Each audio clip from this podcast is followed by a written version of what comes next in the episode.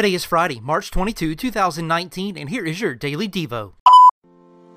Here is this week's Christ connection. Balaam could not curse God's people, but blessed them instead and proclaimed God's faithfulness. Balaam's blessings ultimately were realized centuries later in Jesus. Jesus is the conquering king who fulfilled God's covenant promises and delivered his people from sin and death. Have you given your life to Jesus? If not, please do so today. It is the greatest decision you could ever make.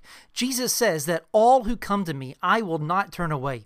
You can embrace the rescue of God by simply admitting your need to God, asking Him to forgive you, trusting in Jesus alone to rescue you, and following Jesus Christ, the King of your life, in faith from this day forward.